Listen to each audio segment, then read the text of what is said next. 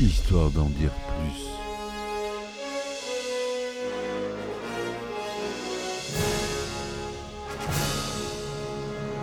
Eh ben attendez, on est en France. Allez, cul sec.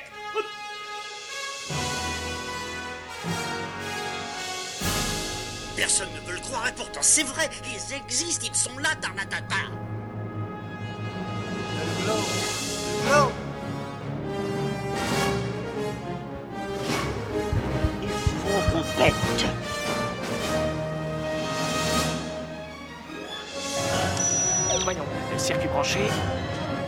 temporel temporisé. Bonjour, bienvenue sur Histoire d'en dire plus. Aujourd'hui, on parle d'un film avec Sean Connery, un film de John McTiernan réalisé en 1990. Vous aurez reconnu dans le titre À la poursuite d'Octobre Rouge. Allez, c'est parti, mon kiki. Donc, à la poursuite d'Octobre Rouge. Ou The Hunt of Red October, dans son titre original, est un film américain réalisé par John McTiernan, sorti en 1990. Il s'agit de l'adaptation du roman d'espionnage Octobre Rouge du célèbre euh, Tom Clancy, paru en 1984. Le résumé du film. Enfin, d'abord, les acteurs principaux. On a Sean Connery, Alec Baldwin, Scott Glenn, James Earl Jones et Sam Neill. J'ai fait une belle distribution.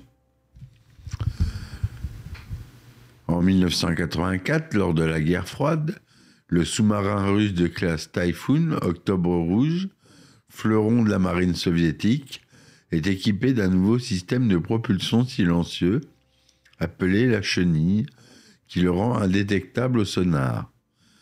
Les premiers essais du navire sont confiés au commandant Marcus, Marco Ramius, vétéran de la marine soviétique, aux états de service irréprochables. Ce dernier, qui a compris que ce sous-marin est équipé d'armes nucléaires de première frappe, désobéit aux ordres et met le cap sur les États-Unis afin de passer à l'ouest. L'état-major soviétique est informé de ses intentions par une lettre que Ramius a postée avant son départ. Les soviétiques font alors tout pour empêcher Ramius de livrer le sous-marin aux Américains, y compris en leur annonçant que Ramius, dans une crise de folie, veut les attaquer afin de les forcer à détruire eux-mêmes le sous-marin s'ils le détectent. Du côté américain, Jack Ryan, un analyste de la CIA, qui connaît Ramus, en arrive à la conclusion que celui-ci souhaite réellement passer à l'ouest, c'est-à-dire passer dans le camp ennemi, hein, enfin des Russes, camp américain. Les militaires américains ne sont pas convaincus, mais le responsable du gouvernement, le conseiller de la sécurité nationale, Jeffrey Pelt, donne trois jours à Ryan pour prouver sa théorie. Il est envoyé sur un porte-avions au milieu de l'Atlantique.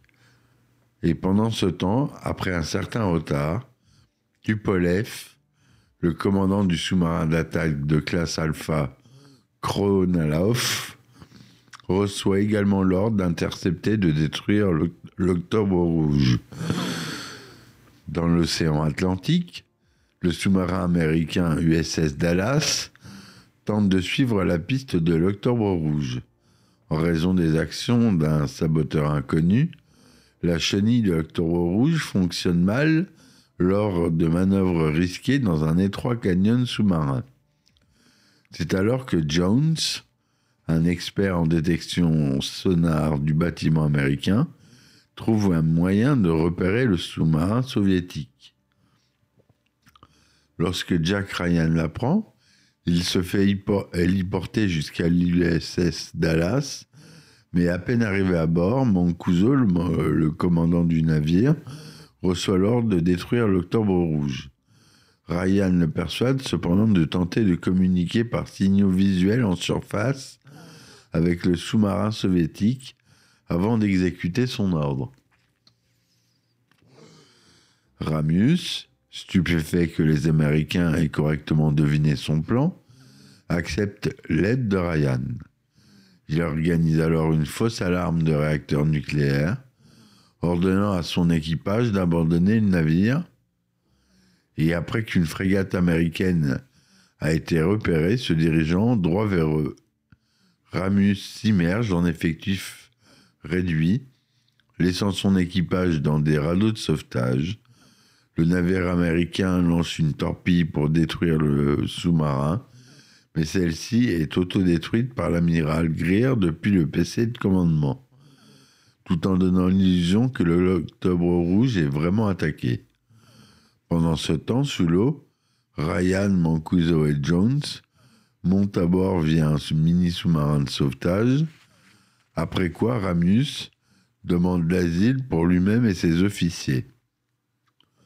L'Octobre Rouge est soudainement attaqué, par le Konovalov, alors que les deux sous-marins soviétiques manœuvrent. L'un des cuisiniers de l'Octobre Rouge, Loginov, un agent infiltré du GRU et le saboteur secret, ouvre le feu sur le pont. Loginov blesse mortellement le premier officier Vassili Barodin avant de se retirer dans la soute des missiles nucléaires. Ryan et Ramus le poursuivent.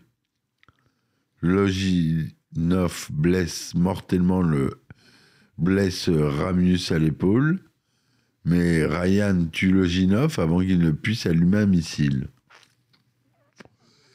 Pendant ce temps, l'Octobre Rouge effectue des manœuvres d'évitement avec une diversion fournie par le Dallas, provoquant la destruction du bâtiment de Tupolev par sa propre torpille. L'équipage de l'Octobre Rouge, désormais secouru, assiste à l'explosion du Koronalov. Ignorant la présence de celui-ci, il pense que Ramis s'est sacrifié avec l'Octobre Rouge pour être éviter d'être abordé.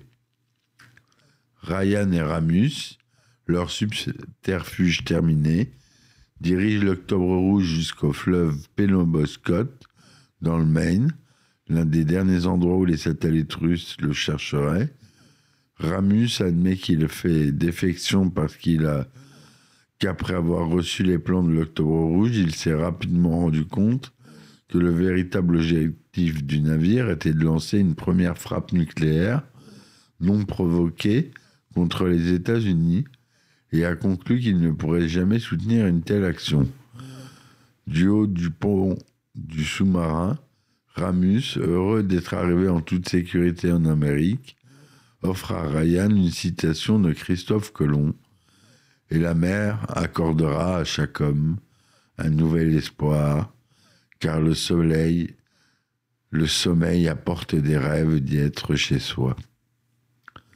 Ryan hoche la tête en signe d'accord et offre son retour. Bienvenue dans le nouvel monde, monsieur. Une fois sa mission accomplie, Ryan retourne à Londres avec un ours en peluche qu'il compte offrir à sa fille, réussit à s'endormir dans l'avion. Voilà ce résumé du film qui, qui dure 135 minutes.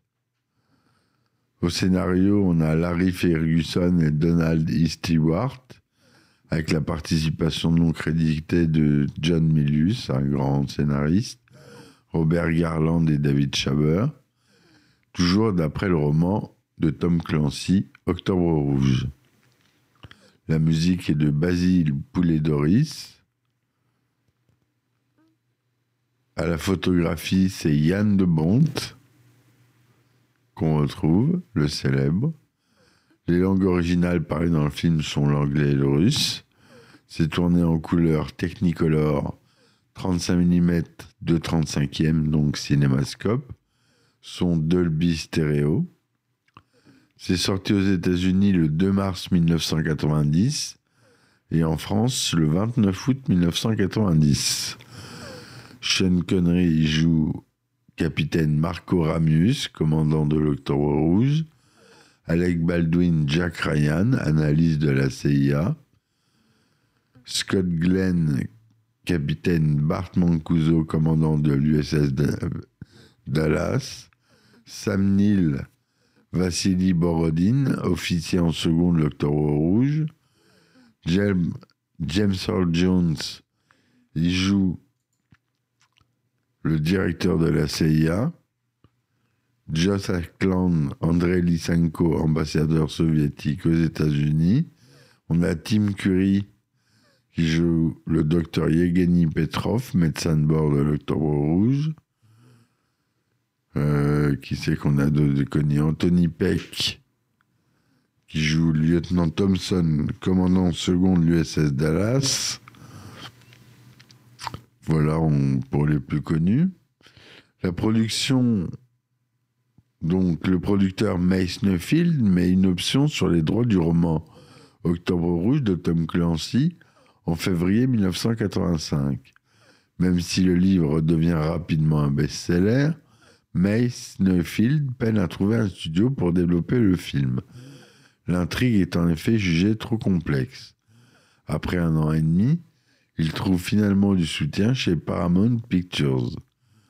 Larry E. Ferguson et Donald E. Stewart sont ensuite chargés d'écrire le scénario, alors que Mace Neufeld approche l'US Navy. La marine américaine est d'abord réticente, craignant que des informations secrètes soient révélées. Cependant, plusieurs amiraux sont fans de l'œuvre de Tom Clancy. De plus, la marine espère des retombées positives à l'instar de Top Gun en 86 et son impact sur le recrutement. Robert Garland, John Milius et David Schaber participent comme script docteurs mais ne sont pas crédités. L'équipe du film est alors autorisée à accéder à plusieurs sous-marins de classe Los Angeles notamment l'USS Chicago et l'USS Portsmouth. John McTernan est choisi comme réalisateur.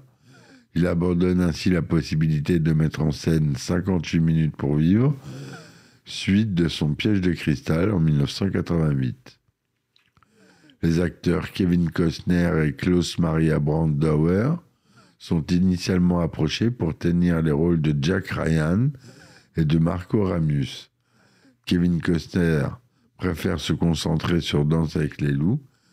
Klaus Maria Brandauer décline finalement la proposition parce qu'il vient de se casser une jambe. C'est lui qui propose alors Sean Connery, qu'il a connu pendant le tournage de James Bond Plus jamais, plus jamais. Le, le rôle de Jack Ryan est proposé à Harrison Ford, qui le trouve trop peu présent par rapport à Marco Ramius, il incarnera finalement le personnage dans deux autres adaptations du roman de Tom Clancy, Jeu de guerre en 92 et Danger immédiat en 94. Lorsqu'il reçoit le scénario par télécopieur, Sean Connery trouve que l'intrigue est irréaliste dans le contexte de la fin de la guerre froide. En fait, on ne lui a pas faxé la page de garde du script qui indique explicitement que l'histoire se déroule en 84. Pour la préparation de son rôle de Mancuso, Scott Glenn rencontre Thomas B. Fargo, le commandant de l'USS Salt Lake City, l'accompagnant lors d'une des sorties en mer. Il déclarera lors d'une interview que son interprétation a été très largement inspirée par le comportement qu'il a pu observer lors de ces quelques jours passés à bord. Leur tournage a eu lieu au printemps 89 il se déroule dans l'État de Washington, à Port Angeles, Keyport, en Alaska, au port de Valdez, dans le Connecticut, à la base navale de New London, à Granton, à San Diego, à Los Angeles, ainsi qu'à Liverpool en Angleterre. La production est autorisée à tourner à bord de plusieurs navires et sous-marins, comme l'USS Louisville. Lors du tournage, les acteurs interprétant l'équipage de l'USS Dallas font d'abord une croisière à bord d'un véritable sous-marin afin de se familiariser avec le mode de vie à bord. Aussi, c'est l'USS Houston qui joue le rôle de l'USS Dallas dans le film. Le modèle du sous-marin Octobre Rouge n'est jamais mis à l'eau. Il est suspendu par 12 câbles au-dessus d'une grille, ce qui donne la possibilité de l'incliner ou de le tourner lorsque c'est nécessaire. L'effet sous l'eau est obtenu grâce à un peu de fumée et quelques retouches numériques. Le modèle du sous-marin Typhoon, vu en surface au début du film et vu en plongée, présente des erreurs grossières par rapport à la réalité. Le sous-marin tel qu'on le voit en surface est nettement plus petit que les vrais Typhoon.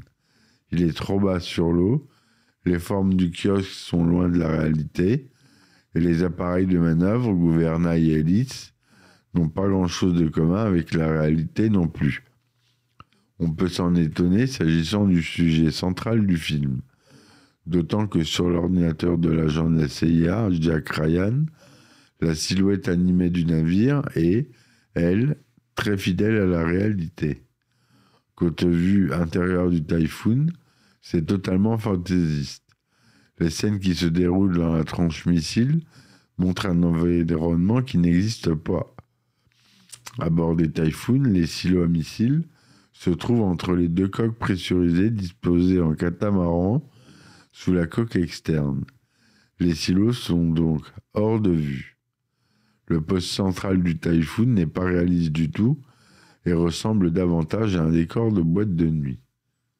Pour distinguer les différents intérieurs des sous-marins, les scènes du film situées dans le sous-marin américain sont baignées d'une lumière rouge bleue, rouge, bleue dans celle de l'octobre rouge soviétique et verte dans le VK Konolalov, le sous-marin du commandant Tupolev. Par ailleurs, le décor du poste dans, dans des couleurs bariolées, un vrai poste central de Typhoon est très éclairé et assez vaste. Les équipements qui tapissent les cloisons sont de couleur écrue, comme dans tous les sous-marins soviétiques et russes. Différence entre le roman et le film. Bien qu'en apparence d'une loyauté absolue envers le Parti communiste et le système soviétique, allant même recommander à chacun de ses élèves d'adhérer au parti, Marco Ramus, l'homme de la mer avant tout, entretient au contraire un puissant esprit critique à l'égard de l'Union soviétique, dont pour l'auteur américain Tom Clancy, il a mesuré les faiblesses et plus profondément les profonds blocages sociétaux et institutionnels internes. L'événement déclencheur va être la mort de son épouse, victime d'un chirurgien ivre qui opère sa femme en urgence sans avoir de médicaments adéquats. Dès lors, il va haïr l'État soviétique qu'il tient pour responsable et décide de se venger des souffrances infligées à son pays et à sa femme en faisant défection avec le dernier né des sous-marins soviétiques dont il est chargé du programme pour le livrer aux États-Unis avec une partie de ses officiers, tous volontaires, conscient des risques et partageant les mêmes conceptions critiques vis-à-vis de l'URSS. À sa sortie en salle, à la poursuite d'Octobre Rouge, reçoit des critiques négatives de la plupart des revues majeures, mais devient en dépit d'elle un des succès de l'année au box-office. Bien que le film a été tourné quelques années après l'effondrement du régime soviétique, et indépendamment du fait que l'action se déroule au milieu des années 80, le traitement de l'univers soviétique ressemble à s'y méprendre à ce qu'il était en pleine guerre froide, reprenant des clichés caricaturaux et désuets. Dans sa critique, Al Hinson du Washington Post écrit Rien ne se passe, du moins pas à l'écran. Il n'y a pas grand-chose à regarder lorsqu'enfin arrivent les scènes d'action, les images sous-marines sont obscures et impossibles à suivre. Pour Vincent Canby du New York Times, M. McTiernan n'est pas un réalisateur subtil. Le public est averti par un mot et une musique lorsqu'il doit craindre le pire, même si l'action à l'écran le lui dit le contraire. Pour David Hanson de Newsweek, c'est au niveau des tripes que Top Rouge déçoit comme une bouilloire trop pleine. Elle met trop en, avant, trop longtemps avant d'arriver à ébullition. Cependant, pour euh, le fameux critique euh, que je cite souvent, Roger Tabert du Chicago Sun-Times, À la poursuite d'Octobre Rouge est un film efficace qui nous plonge dans un jeu habile et trompeur. En 2003, Nick Schrager de Slant Magazine note que le film a admirablement résisté à l'épreuve du temps. Sur Rotten Tomatoes, il obtient 89% d'avis favorables sur 70 critiques, une note de 7,75 sur 10. Le consensus indique parfaitement interprété et rempli de suspense. Le film est un thriller sous-marin à l'ancienne avec beaucoup de puissance de feu à revendre. Sur Metacritic, 58% sur 22 critiques. Avis mitigé moyen. En France, il fera 1 141 000 entrées. Total euh, mondial, 200 millions euh, de 200 millions 512 000 dollars de recettes. 17 millions juste au box-office américain. Il a reçu l'Oscar du meilleur montage sonore, près de la meilleure musique, et Golden Reel Award du meilleur montage sonore au Motion Picture Sound Editors 91. En 1990, le studio Paramount Pictures proposa à la Navy d'introduire une publicité pour le recrutement au début de la version VHS du film de celle de, du vol de l'intruder. Une note interne, une agence de publicité au Pentagone, indiqua de refuser l'offre en notant que les deux films constituent déjà un outil de recrutement formidable pour les militaires, en particulier pour la Navy, et y ajouter une annonce de recrutement au début, de ce qui est déjà une annonce de recrutement de deux heures serait redondant. Dans le film, une astuce de réalisation est utilisée pour conserver partiellement la logique de la barrière linguistique entre anglophones et russophones au sein de l'histoire et immerger dans cette confusion en ne sous-titrant volontairement pas certains dialogues, sans devoir toutefois conserver ce procédé pour l'entièreté du film. Les membres de l'équipage russe sont ainsi censés parler en russe. Pour faire la transition, le film use d'un artifice original. Un officier politique soviétique se saisit d'un livre appartenant à Ramus et lit une citation en commençant en russe pour finir en anglais après une courte pause de ponctuation. La citation est un extrait biblique de l'Apocalypse, le mot Armageddon se prononçant de la même manière en anglais ou en russe. L'acteur James Earl Jones reprendra son rôle d'amiral Greer dans deux autres adaptations de romans de Tom Clancy avec Harrison Ford, Jeu de guerre en 92 et Danger immédiat en 94, et le personnage de Jack Ryan il sera cette fois incarné donc par Harrison Ford. Voilà ce que je voulais vous dire sur ce film euh, qui m'a marqué. C'est pour ça que je voulais vous en parler. Je vous invite à lire les romans de Tom Clancy si vous aimez les polars euh, militaires euh, avec des dénouements tortueux, des cliffhangers, etc. Les films tirés de ces bouquins sont en général de bons films. C'est un bon McTiernan. Voilà pourquoi je, voulais vous en parler. J'espère qu'il vous aura plu.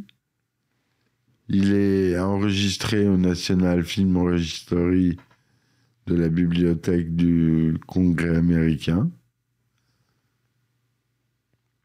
C'est pourquoi j'en parle. Vous savez bien que je, pour moi, c'est une référence, cette liste. Et voilà. Donc, je vous remercie de m'avoir écouté. Je vous dis à très vite pour un nouvel épisode.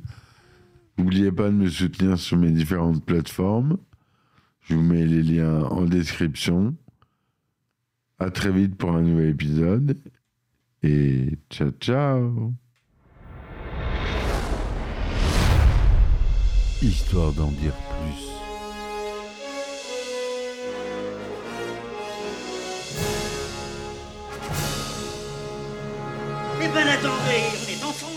Sec.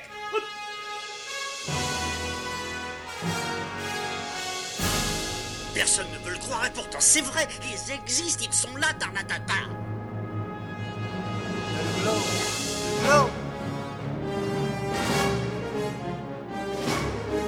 Il faut qu'on